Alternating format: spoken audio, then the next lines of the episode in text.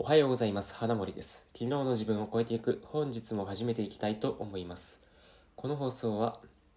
昨日の自分よりも少しでも成長した自分になるということをコンセプトに、社会人2年目の私が普段読んでいる本や読んだニュース、もしくはこれまで自分が経験してきたことの中から、これを聞いているあなたにとって何か役に立つ、もしくは気づきとなるようなことを放送するといったものとなっております。今回はですね、社員の健康管理で企業の偏差値を測る時代というテーマでお話をしたいと思います。えっと、今回は日経新聞でこんな記事がありましたと。社員の健康管理、企業の偏差値を開示へ経産省ということで、内容としてはですね、経済産業省は企業が社員の健康を維持する経営をしているかを偏差値のように数値化し、投資家向けに開示する取り組みを始めるでその健康管理に着目した経営っていうもの自体は健康経営と呼ばれて労働環境は ESG 投資の S ソーシャルですかね。うんソーシャルの一部に位置づけられていると。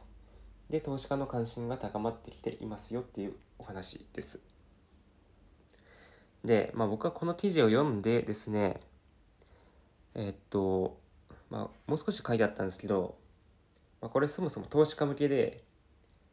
えっとですね、この経産省は健康経営に取り込む企業を達成度に応じて健康経営銘柄、健康経営有料法人などと設定してきたっていうことで書いてあるんですけど、まあ、本当にそのこの健康経営銘柄とか健康経営有料法人とか設定はしているけど実際問題まあ、どこまでが本当にその社員にとって何て言うのかな寄り添っている健康に寄り添っているのかっていうと、まあ、ぶっちゃけ怪しいんじゃないかなとか思っていたりもします。で僕自身がですね割と今ホワイトな環境にいるのでなかなかこう社会にはびこっているブラックな企業のブラックな労働環境を見聞きすることがないのでうん。実際のところはどうなんだろうなっていうふうに思ってしまいます。でこんな感じに、まあ、あくまでこれ投資家向けっていうことなんで上場企業だけなんでしょうけど会社が社員の健康の面倒を見なければいけなくなってきた時代になったっていうことを感じました。でも同時にそれだけその社員一人一人の生活の中で仕事が侵食してしまっているっていうことでもあるのかなと感じました。うん。まあなかなかあれですね。人々の人生の生活においてこの会社っていう法人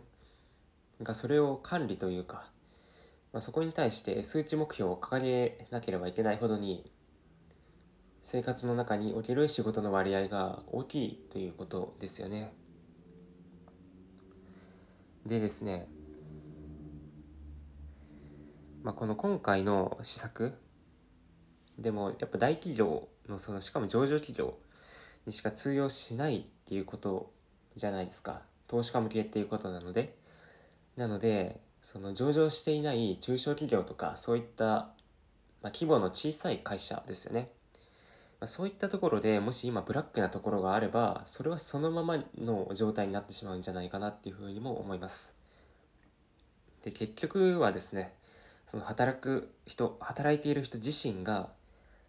ブラックな労働環境に対してあこの環境は異常なんだぞと。